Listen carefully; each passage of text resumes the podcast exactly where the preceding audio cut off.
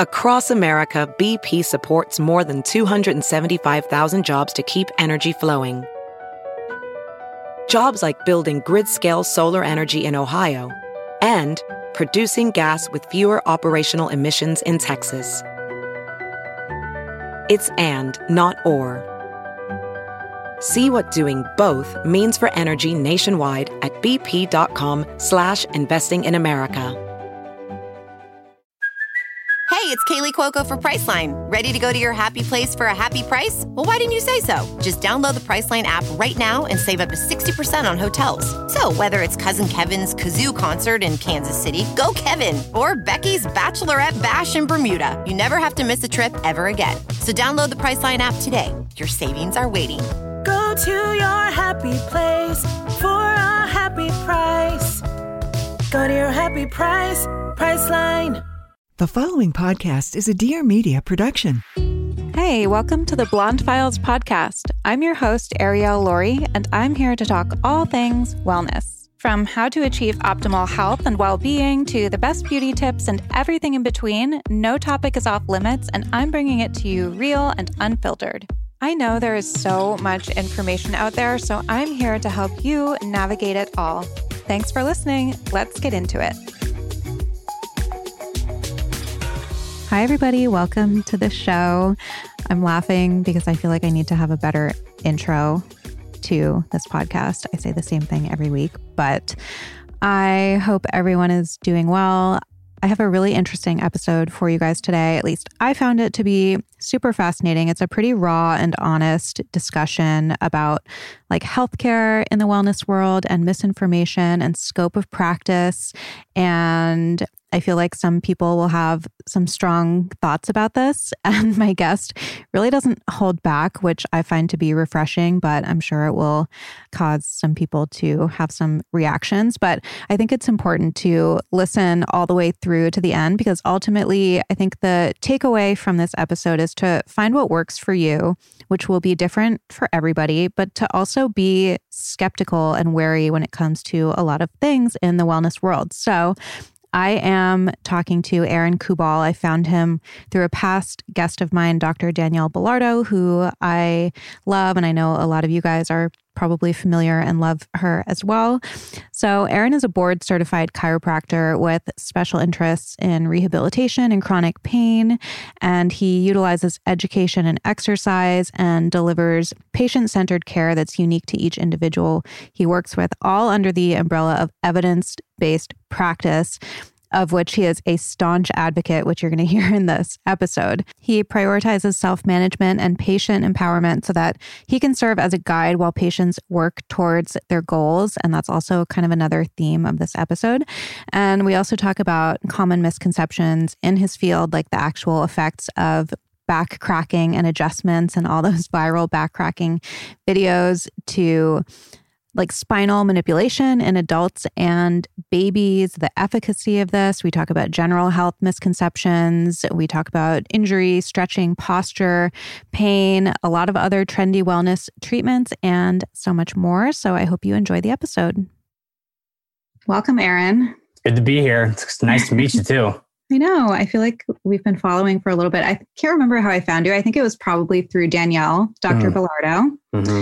And I've been enjoying your content ever since. I really love people who are kind of like irreverent in their field, kind of like, um, not irreverent, but you're a little bit, what's the word I'm looking for? Irreverent. Yeah, I guess we'll stick with that one.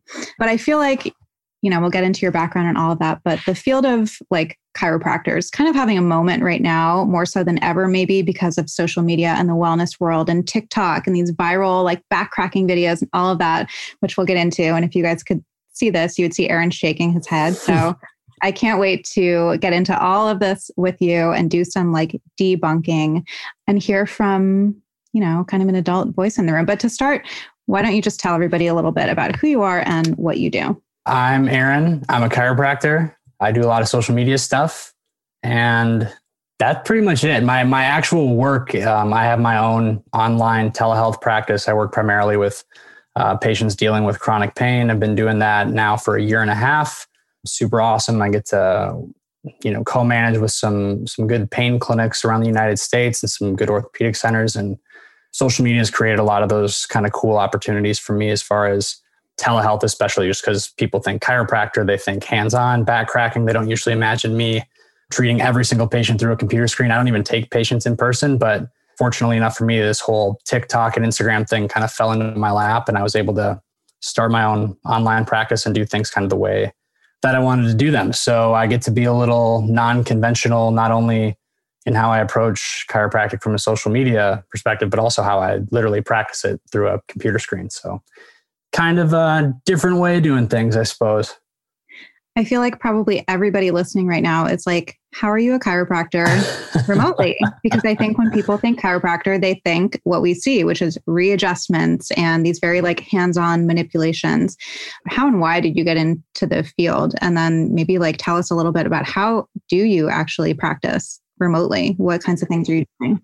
Yeah, so I, I got into it just because when I was young, uh, a multi-sport athlete and, you know, just aches and pains with that kind of thing come and go. So we had like a family friend who was a chiro. And when I saw him, like he took a kind of similar approach to the one I take right now currently, which is there wasn't a whole lot of like weird voodoo shit. It was like pretty, I mean, none of it seemed strange to me.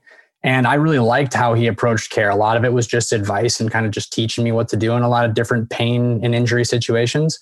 And then sometimes he'd use exercise, sometimes he'd crack my back, but like a lot of it was just him teaching me like how to take care of myself, which I thought was really cool. And I just assumed erroneously that that's what all chiropractors did because I just didn't know any better.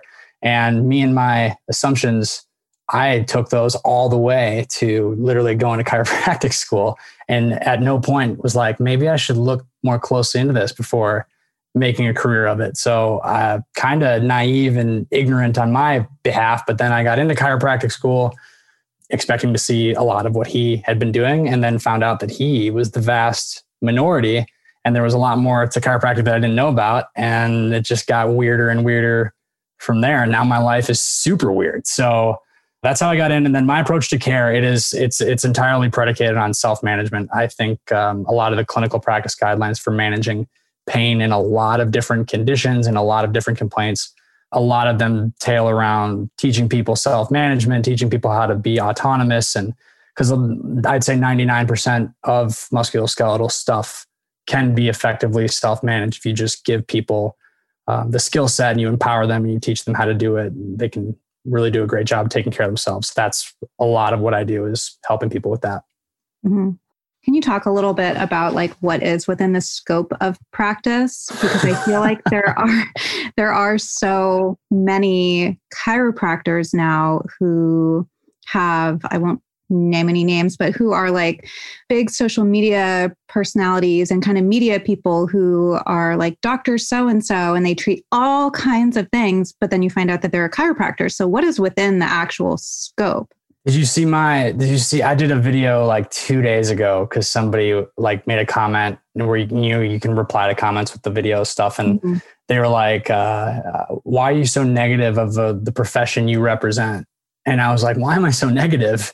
I don't know what there is to be positive about. And then I cited this paper that came out, I think like two, three weeks ago that they literally like analyzed back pain information on TikTok mm-hmm. and just how evidence-based and how much is the content supported by science. And they found that the, the back pain videos from chiropractors specifically were the most likely to be the least evidence-based and the least scientifically oriented.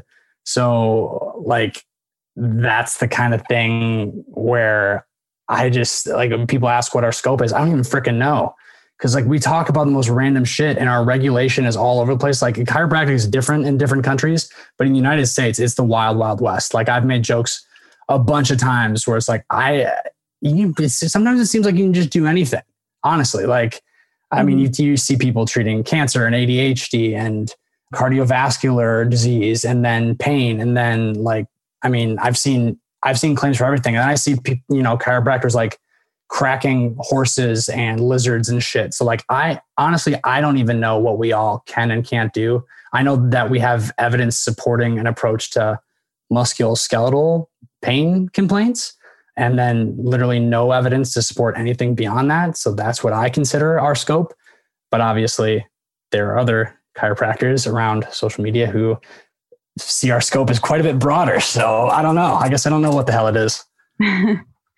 Well, and I mean, we can laugh, but I think I heard you, I think it was on Danielle's podcast as well, that maybe she said like the the field of chiropractors were huge kind of peddlers of misinformation, especially during the COVID oh, we're pandemic. We're the best at it. We're so yeah. good at it. Yeah. And I remember too, early on, because I, I was like this with the whole misinformation thing and, you know, calling out all the nonsense kind of stuff. Like I was doing that even as a student, um, pretty loudly, honestly, to the point where I would get in trouble for it. And I remember when COVID first started, I was seeing everywhere chiropractors, even just in our local community and around the school, like chiropractors making claims that back cracking could prevent COVID, which, I mean, what the fuck? Like what a, what a wild, what a wild claim to make, but they were making it. And I, it was insane. I was reporting people to our state board nonstop. And then I saw our state board do a post on their Facebook page also saying that back cracking could,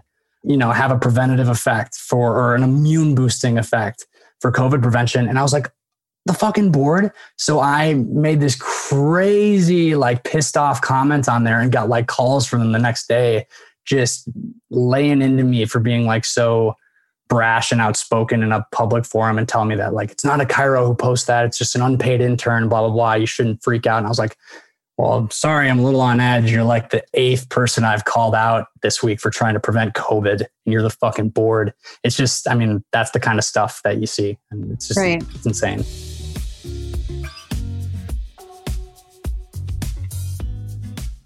We can all benefit from a daily multivitamin, and my absolute favorite is Ritual. So Ritual's Essential for Women eighteen plus multivitamin was formulated by exhaustive research to help fill nutrient gaps in the diets of women ages eighteen plus.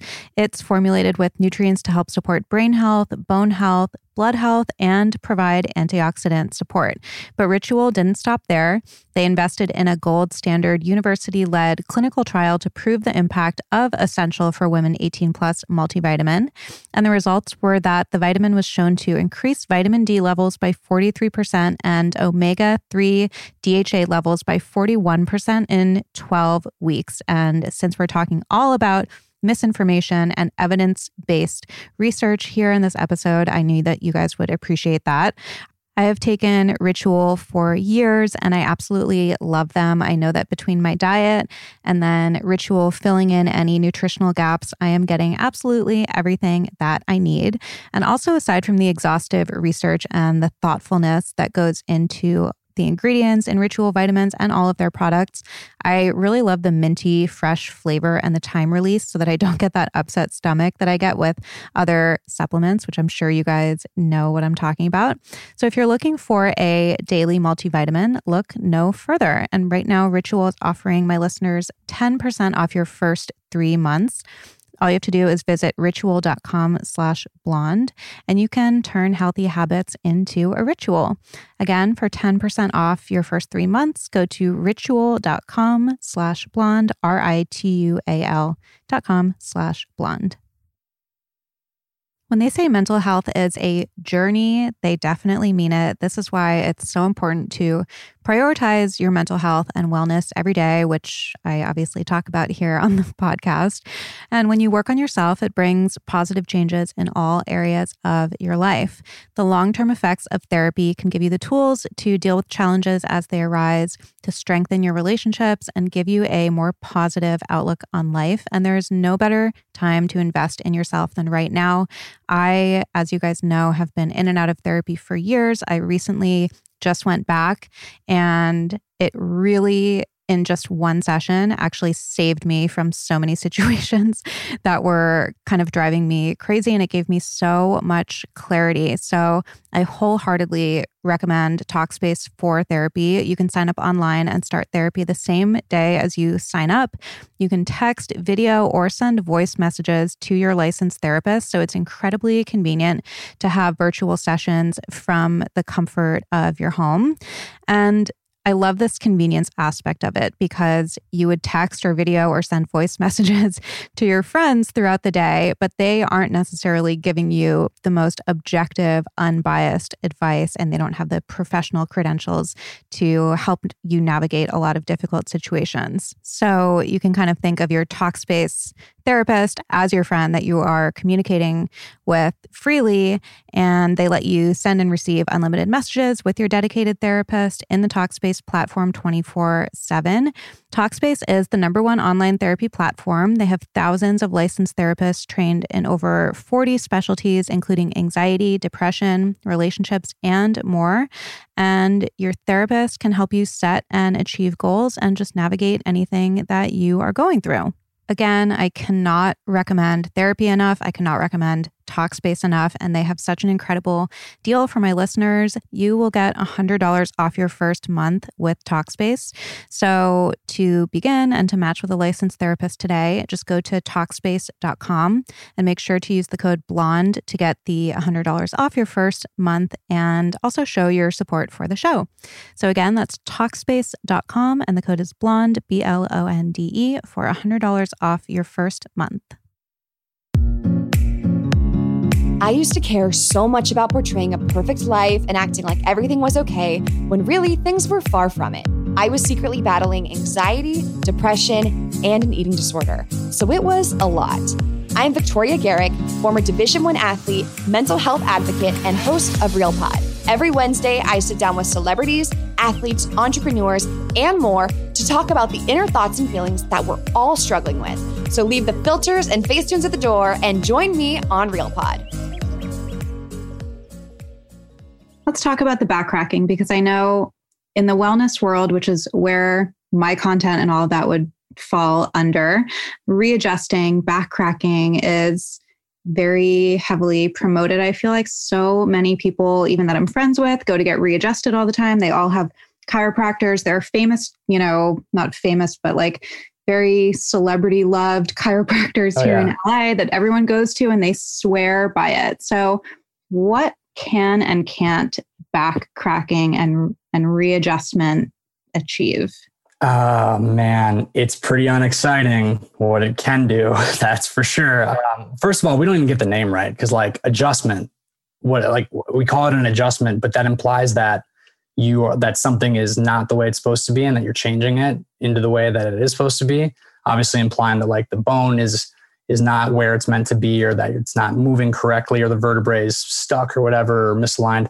And that's just not at all what happens. So like even the name doesn't doesn't make any sense. I always just call it spinal manipulation or cracky backy, but uh, it it doesn't change anything about anybody physically. And it's really, I think a lot of the positive effects that you see of people like reporting that they feel better or that they're getting pain relief or or whatever it is, when we look at a lot of the research on trying to sift out what seems to be behind a lot of that, it seems like a lot of it has to do with contextual factors, which is basically saying how bought in was the patient to the treatment and how much did they expect it to help them, and like how how how played up was it by the provider, how much did they trust the provider, do they feel safe and listened to, and all those things. Like that stuff has a much more influential role in the outcome of the treatment than the treatment itself. And the reason that that we know that is because there have been trials that compare for like something like acute back pain, let's say.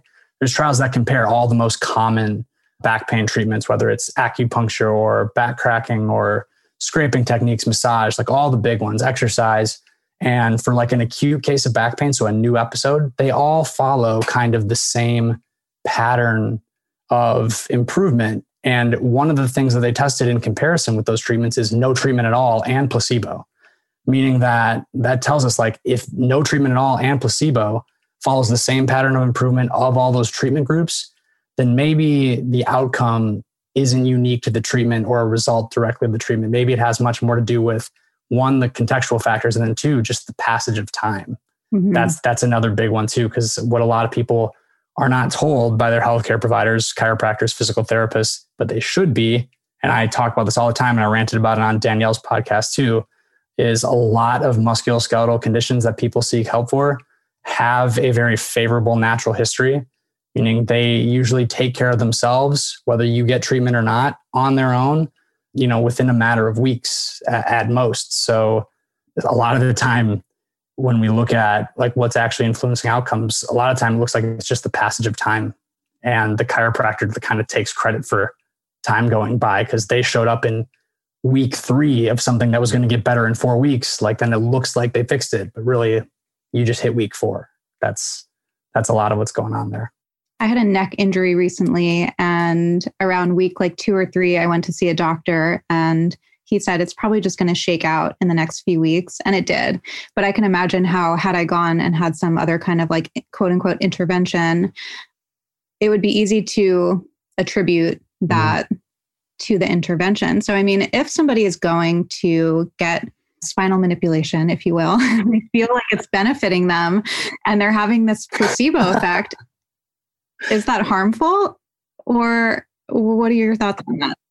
I always am very adamant that I think any explanation that gives patients the impression that their body is fragile or flimsy is harmful. Even if it's small, even if they don't take it very seriously, like I think we should never do that because the science does not support saying things like that. So narratives like that would be like, you know, that we can break up fascia, that we can realign your skeletal structure, or that we can release your muscles, or that we can, you know, like have these dramatic changes on your physical structure with just our hands. Um, those all kind of imply that like your body is so malleable to the touch that there's barely anything holding you together. I think all of that stuff has the capacity to harm, and a lot of it just depends on how serious the person's issue is and how seriously they take that. But I have nothing against back cracking as long as it's communicated honestly and with a more science-based perspective around. I mean, if If I'm, if I were still offering that service, if I was doing that with patients, the way I would explain it to people, if they wanted it, was it would be, if you ever had a sore throat and you take a cough drop, when you take the cough drop, you don't expect it to cure the sore throat. You don't expect it to make the sore throat go away any faster. You expect it to take the edge off for twenty, thirty minutes, maybe a little bit. That's pretty much what back cracking can do. You felt one thing, I touched your back, put my hands on it and pushed. Now you felt something else for a little bit. That's kind of its ceiling of an effect. And then its floor of an effect is just fucking nothing at all. Because there's a lot of people out there who it just straight up doesn't help too. You just don't hear from them because the people who tend to scream the loudest are the ones who, you know, feel like it was like a life-saving treatment for them, which, mm-hmm. which there are people like that. And I think a lot of that has to do with, again, the, those contextual factors and the fact that they saw a provider who listened to them and is caring for them and is putting their hands on them and trying to be a positive influence. Like that can help people's pain, but there's an honest way to communicate those things.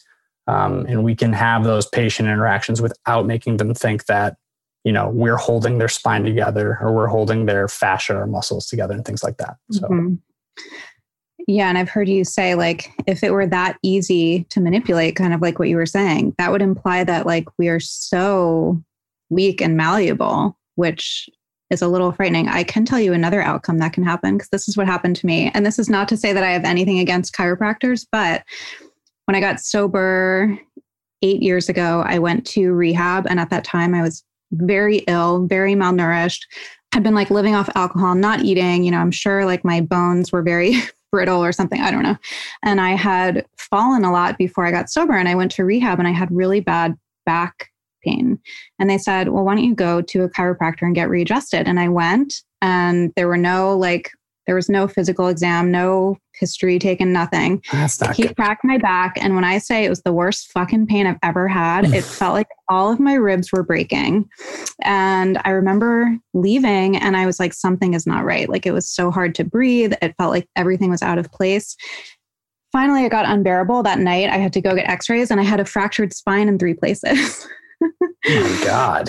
So I don't know if that was, and it was like, well, was that from falling when I was like blackout drunk and I was having seizures all the time? Or was I just really weak and I already had these injuries, and then we did the crack, and that was just, you know, who knows? But, but see, even then, like in, in an instance like that, like it, it should have just, it should never even come to that. Because if you go through like a proper patient history, then mm-hmm. that person would know that you're in a place where you're in the middle of recovery and you've had a fall history and seizures and things like that. And, and like, there's possibility of like traumatic injury and, and all discuss different things. And you would look at that history and be like, maybe spinal manipulation, this borderline pointless treatment, isn't something that you even need right now.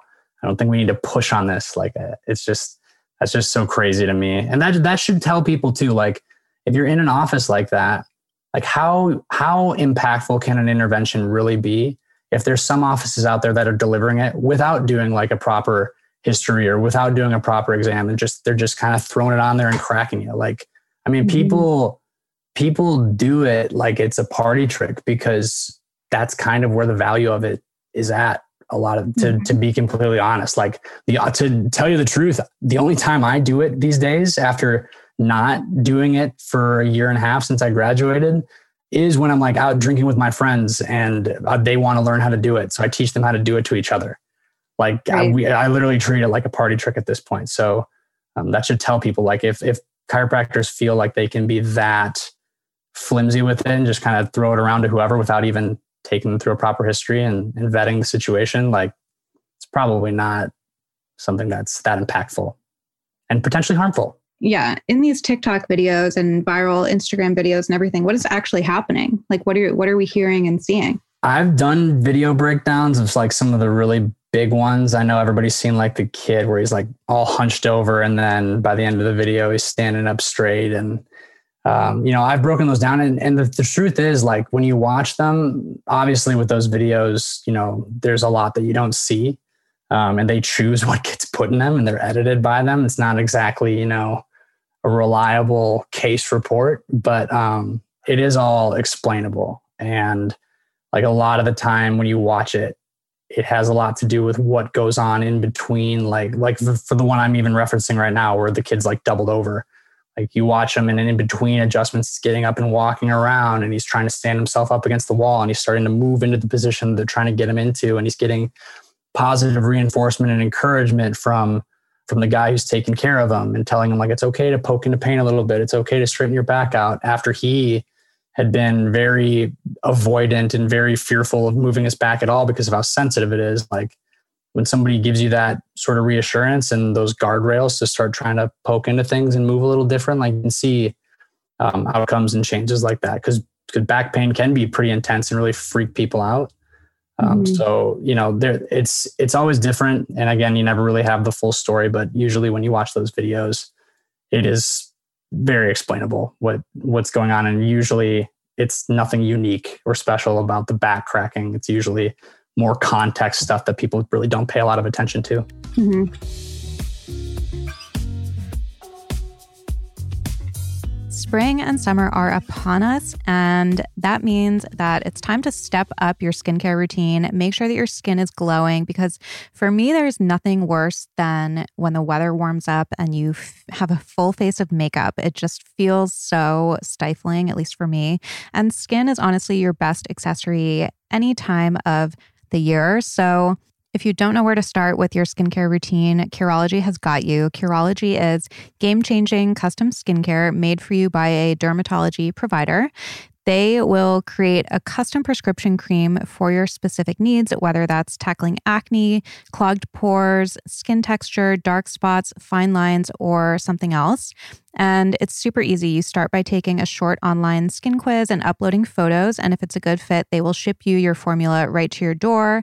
It has your name on the bottle and everything. And I've talked about this on here before, but my custom formula really changed my skin. It has tretinoin, niacinamide, and azelaic acid, and it's literally the only product with tretinoin that my skin can actually handle without getting super irritated. And not only does it handle it, but it makes it so glowy, bouncy, the tone is even, all of the things that we want. And then along with the custom formula, they also have a really great cleanser, moisturizer that's really good, whether you have super dry or sensitive or oily skin. They have an amazing lip balm that I love. They have acne body wash, and they have the best emergency spot patches if you get any kind of breakout. So the other thing about Curology, which I mentioned, is it's super convenient. You get everything delivered straight to you in one box. So definitely go check it out. You guys can get started with Curology just like I did with a free thirty-day trial, which is such a good offer. All you have to do is go to Curology.com slash blonde and pay five dollars for shipping and handling.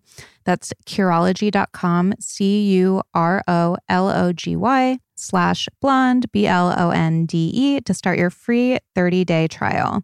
You can cancel anytime, and prescription is subject to consultation. Feeling your best starts with what you're putting in your body, and I know that personally, I feel my best when I'm eating really nourishing, nutritious food, which can be hard with a busy schedule. Things have been so crazy lately. I feel like I'm on the go all the time. And when I start skipping meals or snacking on more processed things or things that have a lot of sugar, I really start to struggle on all fronts. And that's where Sakara comes in. So Sakara is a wellness company anchored in food as medicine on a mission to nourish your body through the power of plants. Definitely go to their website and check out the menu in your area for this week. So for me this week, they have these carrot, raisin, and walnut muffins that are so good. They have their burrito bowl with turmeric corn salsa, also amazing. Mediterranean chopped salad, morning fig bars, coconut praline granola, which is one of my favorite things ever, eggplant Florentine. They have strawberry maca shortcake, cacao mole enchiladas, so much goodness. So like I said, go check it out. And the other thing about Sakara that's really great is that you can create your own program. So you can just do a week at a time. You can do weekly, you can do two days, three days, five days, whatever you need. And there are so many other great products that you can add on as well. They have functional plant-rich products and wellness essentials to help you create a body that you feel strong and vibrant in. So right now, Sakara is offering my listeners twenty percent off your first order if you go to Sakara.com slash blondefiles20 or enter the code blondefiles twenty at checkout. That's S-A-K-A-R-A dot com slash blondefiles20 to get twenty percent off your first order. Again, Sakara.com slash blondefiles20.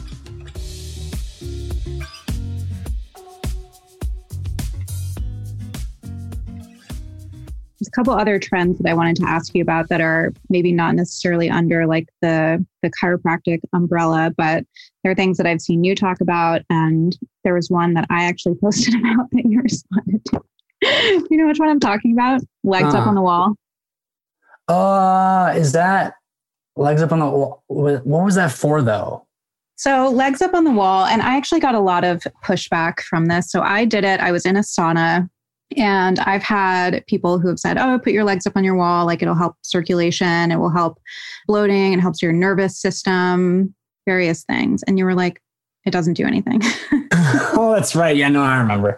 Um, yeah, no, I, I just, like, I think people, you know, like a lot of these physiologic processes, like a lot of them are really, really simple and they can be achieved in like a wide variety of, of ways. Like, Like, so like increase in circulation, like I can increase the circulation to my bicep just by going like this ten times, you know, because I'm moving it and blood goes to the areas that you're, you know, given some action to. So a lot of them, when people understand just kind of like the underlying mechanisms for things like that, it's it's just usually not that exciting. Like what a good example that you see in some videos is like big changes in like range of motion, like with after back cracking videos, they'll be like, oh, I can go so much farther.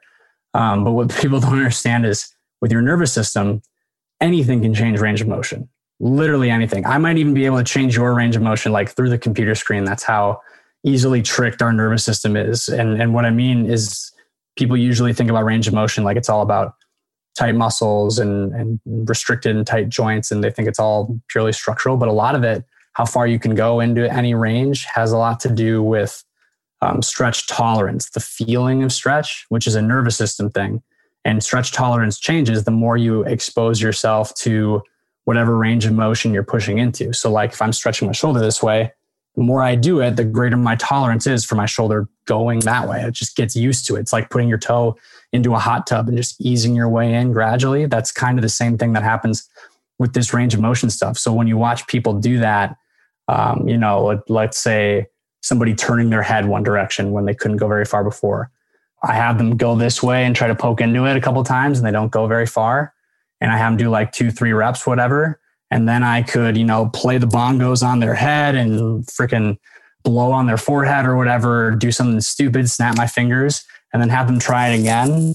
And because they just got three reps of pushing into it before that, and they're also now expecting, because I played it up a little bit, that they'll go further, they'll probably push a little bit further and feel like they can go farther. So mm-hmm. um, it's a lot of those things are really easily manipulated, and it's usually not anything too exciting or crazy when you look mm-hmm. a little closer at it. I mean, it's like when you stretch before you work out versus when you stretch after, right?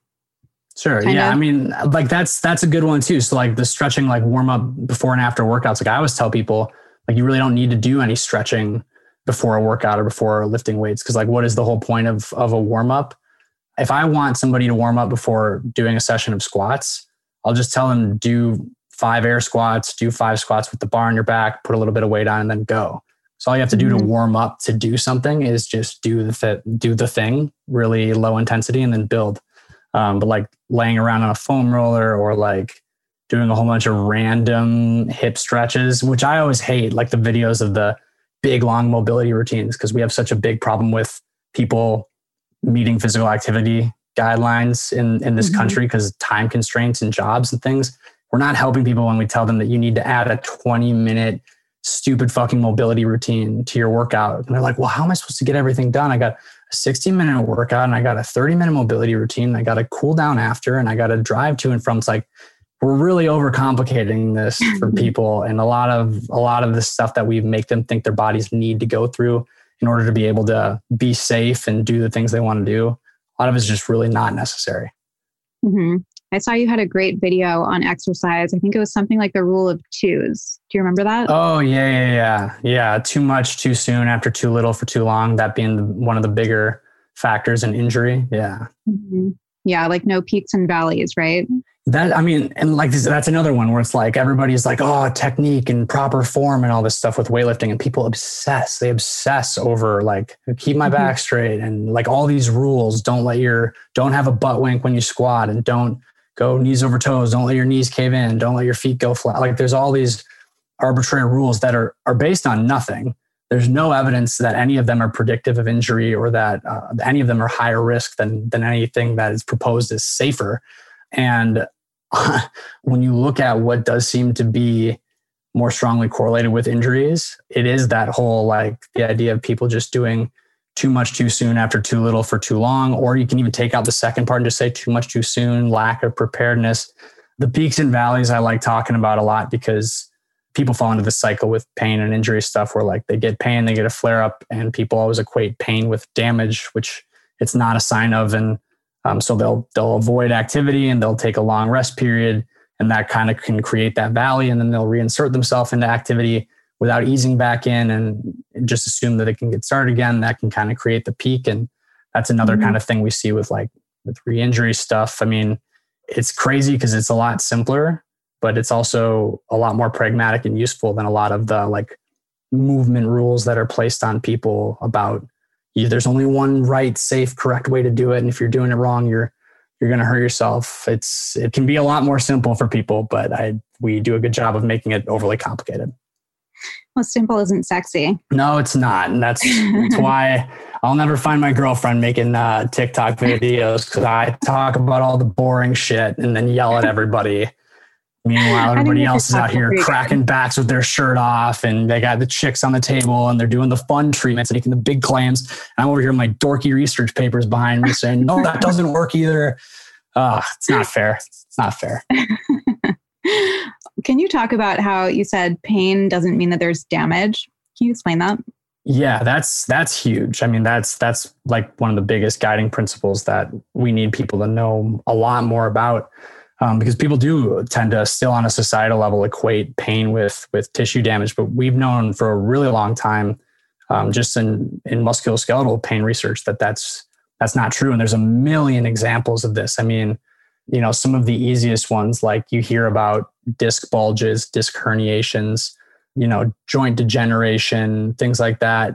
And when you scan people and you look and see who has them and who doesn't, it's not that strongly associated with back pain. People always think like if you've got a disc bulge, if you've got a disc herniation, your back's going to be in agony. But we see those things in people who are entirely pain-free as well. And then even like pathology at other areas too, different joints. We look at rotator cuff tears, labral tears, A C L tears, meniscus tears, ligament tears, and ankles, things like that. Like you see these things in people who are pain-free and are completely unaware that they even have them, and they don't even influence their function or anything or their strength.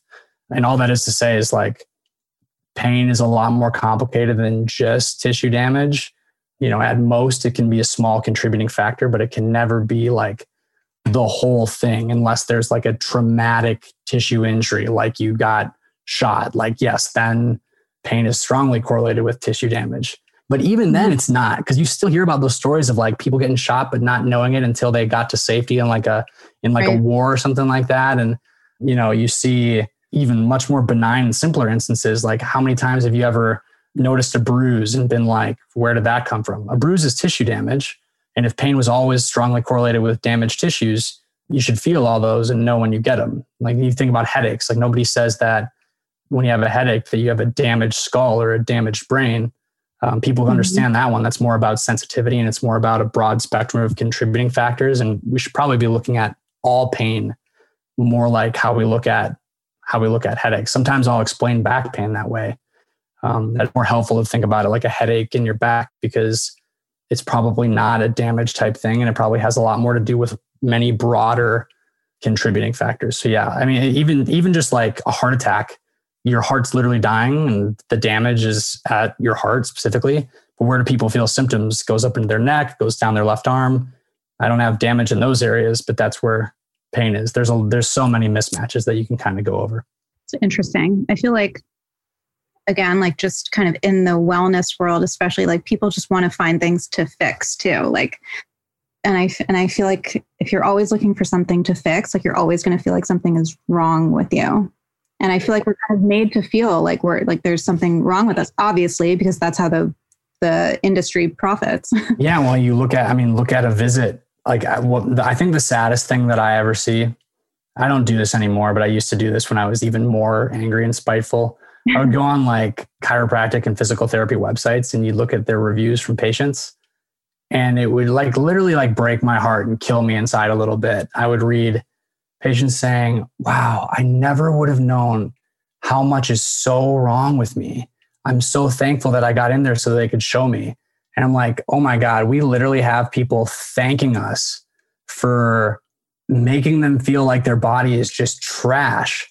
And then when you look at a lot of the things that we're labeling on these people and saying is dysfunctional or damaged or messed up or bad or wrong, a lot of it's just normal shit that's not strongly correlated with pain. And it's in a lot of pain-free people too. And it can't explain a pain situation, but we'll still not read enough research and give those explanations. And literally like people will come in with one problem and leave with ten, and we make people feel more broken. And that's a huge problem for, again, my patient demographic being persistent pain. Like you see the, what are the biggest drivers of a pain experience and things that make pain burdensome? It's not really the pain itself. Like, yeah, pain sucks, but everybody's got some degree of pain day to day. There's more to it that makes a pain experience truly like heck for people. And a lot of that has to do with the things it takes away from you. And like the way it changes the way you see yourself, that's what drives the burden a lot of the time. Because in those people dealing with persistent pain, like they're so convinced that their back is trash or whatever, that they stop doing a lot of the things that they love to do. And mm-hmm. what's really shitty about a lot of those avoidance situations and people becoming very overprotective in those instances is it can be avoided if people are just given better advice and given better guidance and better information up front, and not told all these things about how their disc is ready to slip out of their back and how they should never bend over or deadlift again, and always keep your back straight, always sit up straight, protect, protect, protect. Mm-hmm. I mean, we we have whole papers that are written and published about how some percentage of this chronic back pain problem that we have across the globe is is partially iatrogenic, meaning clinician caused. Like we cause it with the bad advice and the bad explanations that we give to people. We cause disability that way. So it's pretty shitty. It's really bad. Yeah. This is another thing that I've talked to you about, but can you speak to like tech neck and tech back? How much are we attributing back issues, neck issues, posture issues to technology, and how accurate or not is that? Uh, people who follow me and like my stuff love to like fuck with me and tag me in every tech neck and posture video ever because they know how much I hate that bullshit.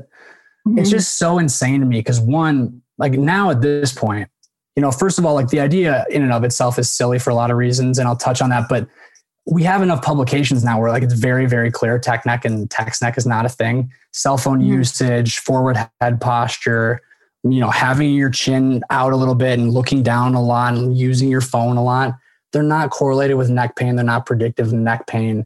I can't look at somebody who's looking down at their phone a whole hell of a lot all day, every day and say they're going to get neck pain because I it doesn't have that predictive value. It's not a risk for, for developing neck pain I'm symptoms. I'm worried about wrinkles. And I, I can't speak to that because that's out of my expertise, but it's just... Like, it's so insane to me because like, okay, if tech neck was a problem, like it's not like, I know cell phones are new, but it's not like this is the first thing that humans have ever looked down at for a long period of time. Like where was newspaper neck and where was, you know, sit in a cave and stare at a fire neck and like all the, like, it's just so yeah. fucking stupid how we're willing to convince people that they're trashing their spines by using their phone. Like, how are you supposed to live? You people live on their cell phones. And then the advice, that's what that's what kills me. The advice mm-hmm. we give, like not only are you going to be just outright wrong and tell them they have text neck, which is already just stupid, but then you're going to give them this horribly useless advice where you tell them to hold their phone up to their face when they use it. You really expect people to, like they're going to waddle into traffic. They look like they're walking around filming people and taking photos. Like you, when people do that, you're making them look like an alien, like playing a human or something like that. Like it's like he's trying to bl- it's just so it's so ridiculous to me. Like not only is the information bad, but then the advice for the bad information is just also shit. It's just so it's ridiculous. Just an argument for having like a chip implanted so we can just see it instead of having to look down at our phone. I, I, I'm, I guess, I mean, if you get, as you can tell, anything that gets rid of text neck or tech neck or all those posture myths at this point, I'm, I'm for it. Like the posture thing, I work with people every single day who they've had, they've had persistent back pain for t- so long. And everybody they've talked to has told them that their posture is part of it because they don't sit up straight. And they've literally like made such a habit out of forcing themselves into this naturally uncomfortable position that aggravates their symptoms. But they won't even recognize that it aggravates their symptoms and they'll persist through it because they've had that message reinforced a billion times that it's supposed to help them and that if they don't do it, it'll only get worse.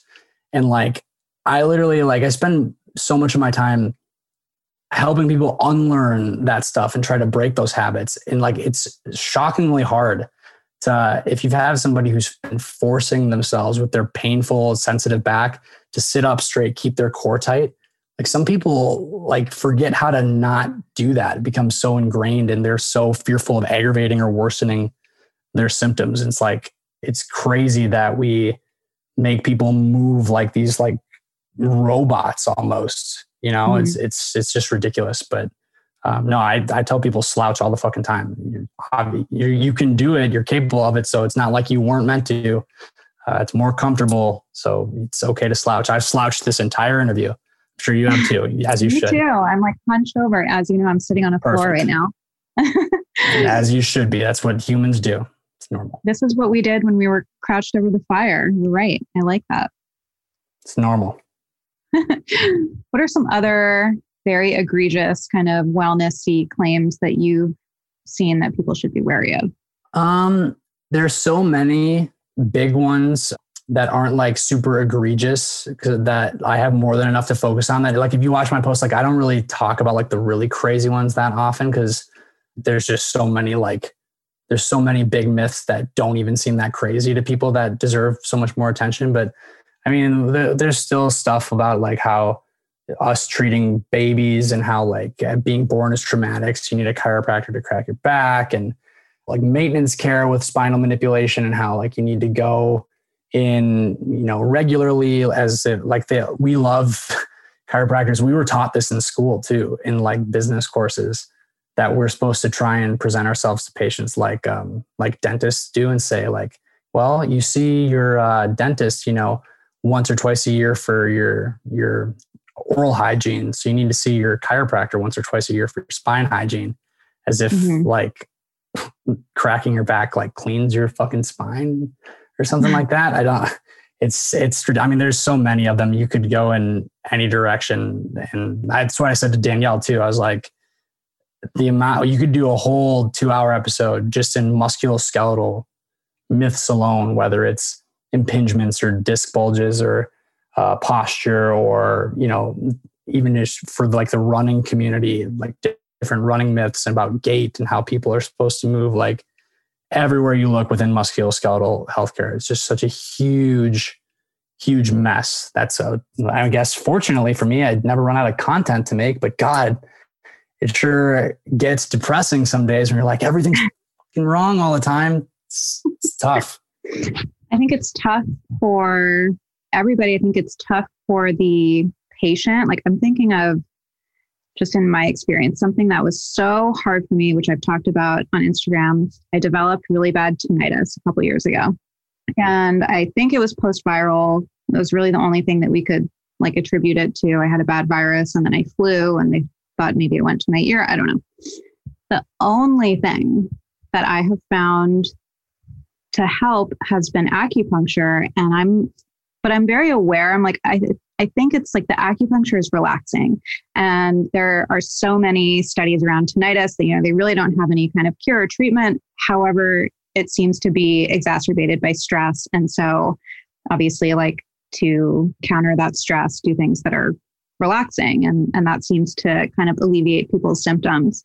But I was desperate. And like, I would, I was willing to do anything. And when I found the acupuncture, I was like, yeah, this, this seems to actually work for me. So I think I can understand how somebody would be in the headspace where they're like in so much pain or uncomfortable or whatever. And they feel like we were talking about in the beginning, whether it's a placebo effect or what, they feel like it's actually helping them. I mean, there's a way to do that though. There's a way to do that for people and still offer ser- services like that for people for those problems that don't seem to have anything else helpful. And like, there's an honest way to do it. That's, that's, that's where I would like, you know, because people would probably look at a lot of my content and be like, content and be like, he'd never be okay with some, with something like that. But like, I've, I've done posts before where, um, you know, for chronic migraine, like that's a tricky one to find help for. A lot of people are pretty much just told right away, like, we don't know what to do about this. Um, and they can't find anything useful and they try and try and try. And like, I've, I've had conversations with people who swear by spinal manipulation, specifically neck cracking, Um, for their migraine. And I'm somebody who has advocated that we not do neck cracking as a profession at all anymore, because the risk not being justified by the minimal benefit. And yet you'll hear me say that, but I'll still say for like somebody with chronic migraine, there's, it's so hard to find something that's useful. And if the neck cracking is the one thing that you found that helps you, you should absolutely fucking do it. But mm-hmm. I just, in those situations, then I just hope that the provider is being responsible and not telling the patient that it's helpful because their neck's misaligned or because um, their joints are restricted or, or anything ridiculous like that. Like if you can provide that relief for them and also just be open and honest about it. I mean, I tell providers all the time too, when I do like teaching stuff with students, like it's okay to tell patients that we don't know what's driving an effect too. Patients appreciate that transparency. Um, there's times when we have to tell patients that we don't know exactly what the problem is, but we can tell them what it's not to like at least reassure them. There's times when we can, you know, say like, I don't know if this will help or not. It doesn't have any studies to say that it's effective, but it's relatively safe if you'd like to try it. Like that's an okay way to communicate that without making somebody think that their neck is misaligned and that's why they have chronic migraine. So that's the only thing that I would say there. Like if we just clean up the communication, I wouldn't have so much stuff to yell about all the time. But well, your yelling is very entertaining. You have amazing videos on TikTok and Instagram. Why don't you tell everybody where they can find you? And then also if they want to work with you, if you're taking remote, where everyone can find that information too. Sure. So I, it's just Aaron underscore Kubal on all the social media, Instagram, TikTok, Twitter. Uh, sometimes there's a D C at the end, as in Doctor Chiropractic. Sometimes there's not. Uh, but it's always Aaron Kubal. So if you look that up, you'll find me. And then I'm horrible with D Ms. I kind of gave up on those for the most part. So if somebody really needs to reach me as far as like questions or patient stuff, if they want to uh, work with me or whatever, just my email, aaron kubal d c at gmail dot com is good. And then uh, my website for my clinic, it's linked in all my social media bios. So if you go there and you want to look into what I actually do with patients or booking and all that fun stuff, you can go check that out. But yeah, I think that's all of it. That's all I do. We can link everything, so it's easy. Nice. Thank you so much for coming on. Absolutely. Thanks for having me. This was a good one.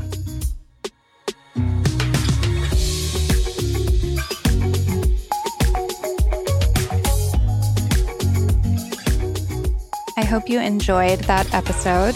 If you liked it, and if you like the show in general, please take a second to rate, review, and subscribe. It goes a long way, and it's actually the best way to support the show. Also, if you want to see more about each episode, you can head over to the Blonde Files podcast on Instagram. I'm always posting about each episode there, or over on my personal page at Arielle Lorre.